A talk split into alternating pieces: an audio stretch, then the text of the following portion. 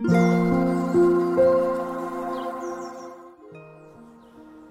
さんこんにちは、なおこです。インタビューライターがお送りするつづるラジオ。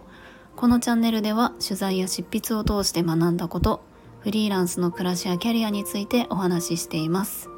今日は2月18日土曜日です。皆さんいかがお過ごしでしょうか？今日はちょっとコーチングをテーマにお話をしたいと思います。皆さんはコーチングってあの受けたことってありますか？だいぶコーチングっていうの名前とかはあの割と浸透してきている感じがしています。私自身はコーチングってまあ何年もなんとなく耳にしたことはあるけれども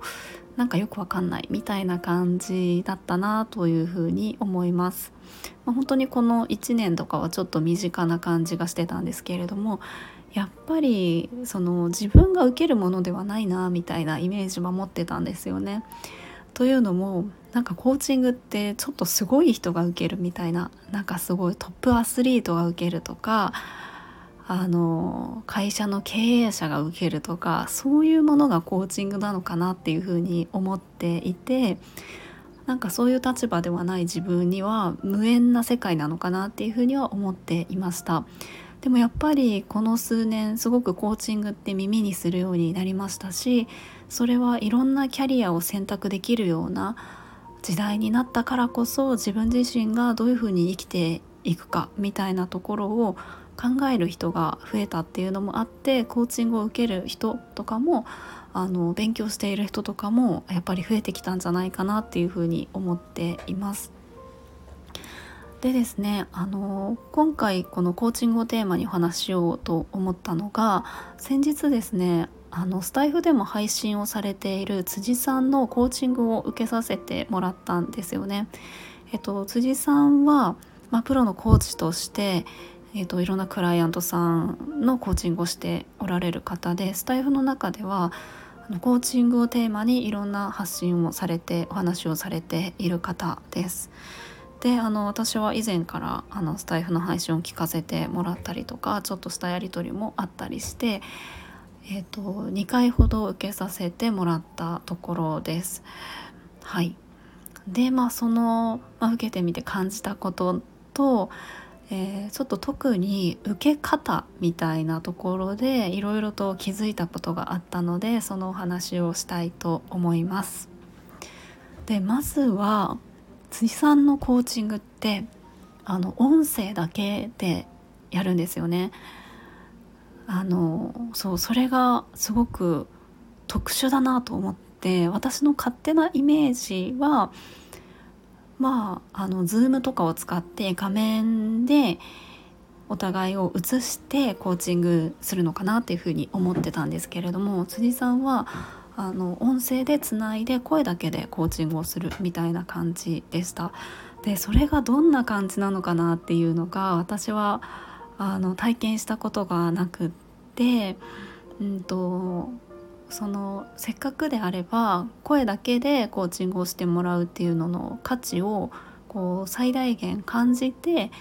あの受けることができたらいいなと思って2回そのコーチングをしてもらう中でちょっと変えてみたんですね。自分の受け方を。はい、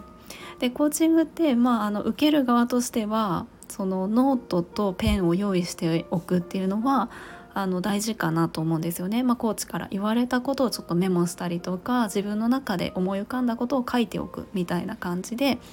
えーとやるってすごく大事だなと思うんですけれども私は1回目はま普通にあのその紙とペンを用意していろいろと気づいたこととかを書き込んだりとかしながらコーチングを受けました。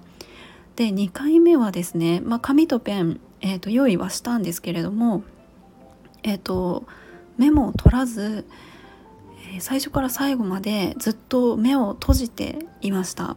はい、という感じで受けてみたんです。ということで、まあ、普通に目を開けてメモしながら受けるっていうのと、えー、目を閉じて、うん、受けるみたいなところで変えてみましたあのそしたらですね本当にあの面白かったんですよね自分のその受けか受けた感覚が全然違っていてあの面白いなと思ったのでちょっとそれをやってみて気づいたことをお話ししたいと思います。で私にとってはですねあの目を閉じるってすごく受けやすいなっていうふうに思いました。っていうのもですねこれ本当に人によると思うんですけれども、えっと、私の場合は割とその視覚から入ってくる情報をキャッチしやすくって、まあ、人間って割と多くの人がそうだと思うんですけれども、えー、ともちろんあのコーチからの問いかけだったりとか言葉っていうのは耳で聞いているけれども同時に何かを見たりとかするとその無意識下でもそっちに意識が向いてしまったりとか注意が向いてしまったりしてる部分があったりとかして、うんと、そういうことがあるなっていうのを目を閉じて受けてみることで感じました。っていうのを目を閉じるとですねあの視覚の情報が完全に遮られるので自分がキャッチする情報って本当に耳が中心になるんですよね。そうするとあの本当にあのコーチの問いかけに集中できるしあとはその自分がじゃあ何かを喋ろうとしていたりとか考えたりする時も視覚情報によってこうそれが阻害されてしまったりとかっていうことがなくって目を閉じていると完全に自分のその世界に入り込めるなっていうふに思ったんですね。でまあ必要があれば紙とペンは置いてあるのでなんかパッとメモをしても全然いいと思うんですけれども私は完全にその目を閉じてこう自分の世界に入りながらこう辻さんの声を聞きながらコーチングを受けるみたいな感じのことをやってみましたなんかそのコーチングってもちろんそのコーチの腕みたいなところもあると思うんですけれども受ける側がどういうスタンスで受けるかとかどういうモチベーションで受けるかとかいかにより効果的にコーチングを受けるかを工夫するみたいなのもよりそのコーチングを受ける何て言うかメリットを高められるんじゃないかなっていうふうに私は思っていてなんかその受け方をいろいろと工夫してみるのって大事なんじゃないかなっていうのをその目を開けるで受けるっていうのと目を閉じて受けるっていうのを両方やってみて感じました。もちろんあの目を閉じた方がコーチング受けにくいみたいな人もきっといると思うんですよね。なのでまそれはもしそのコーチングをこれから受けたいなと思っている方とか今受けている方とかはその自分がどういうあの環境とかどういう状態だったらよりそのコーチングの時間に集中できるのかみたいなところはいろいろ試してみてもいいんじゃないかなっていうふうに思いました、まあ、私にとってはあ目をつぶるってめちゃめちゃいいなっていうのをあのやってみて感じたんですよね。でですねあとはその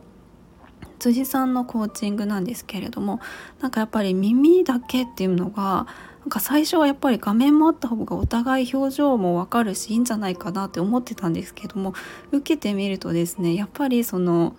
何て言うかこう相手から自分の映像映像っていうんですかねその姿が画面越しで見られてないみたいな感じなので完全にそのリラックスできるんですよね。まあ、一定やっぱりその相手に映るってなったらちょっと表情とかちゃんと座るとかそういうのがあるんですけれどもそれが全然ないのでかなりリラックスできるなっていうふうに思いました。あとはですねそのやっぱりその辻さんからの問いかけに対して私も考えたりとか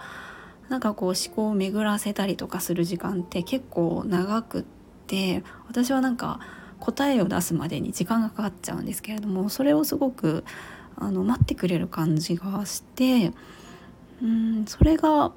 また安心にもつながったなっていう感じがしています。あとですね、うん、やっぱりこれ聞き方みたいなところがすごくなんかうまいって言ったらもう逆に失礼かもしれないんですけど本当にコーチングされてる方なのでなんかやっぱりその自分が言ったことに対してうんとなんか言ってやっぱり人間であればどう思われるかなみたいなのって、ま、気になっちゃったりするところもあると思うんですよね。私はちょっとこう相手がどういうふうに受け取るかなとかは気になっちゃうんですけれどもその辺りがうんといい悪いみたいなのをジャッジされてないなみたいな感じがすごくするのでま、そういう意味でも、えっと、そのまま思ったことを話せるなっていう感じがしました。あとはですねえっとまあ問い問いかけてくれることが中心なんですけれども時々その何て言うんですかねこう辻さんがこうこういう風に感じましたよみたいなことをフィードバックしてくれたりするんですね。別にそれがいい悪いとか合ってる合ってないとかではなくてこういう風に、えーと、私の話を聞いて感じたけれどもどう思いますか？みたいな感じでなんかそれもあの言ってもらうことであうんと確かにそうかもなとかあそういうふうにあの見えてるんだなみたいなところが客観的に自分でも見れるのであのそういう意味でもすごく良かったなっていうふうに感じています。はいっていう感じであのコーチングもし興味がある方がおられたら是非あの辻さんのコーチング体験っていうのも受けてみるといいんじゃないかなっていうふうに思います。あとはもちろんそのコーチのそのスキルみたいなところ以外にもやっぱり合う合わないみたいな相性みたいなのもあると思うのでなんかその相性のあのいい悪いみたいなところってやっぱり受けてみないと分かんなかったりとかするのでなんかそういう意味ではあの探しているっていう方はいろんな方のコーチングを受けてみるみたいなのもあのいいんじゃないかなっていうふうに思います。はいということでそのコーチングを受ける時の受け方みたいなところでちょっと今回、えーと、私が工夫して目を閉じるみたいなことをやってみたのでそれで、えー、気づいたことと辻さんのコーチングを受けた感想をお話ししました。辻さんのスタイフのえっとリンクですかね。はい。リンクをこの概要欄に貼っておきますので是非、えっと、配信とかも聞いてみてください。今日も最後まで聞いていただきありがとうございました。もいもーい。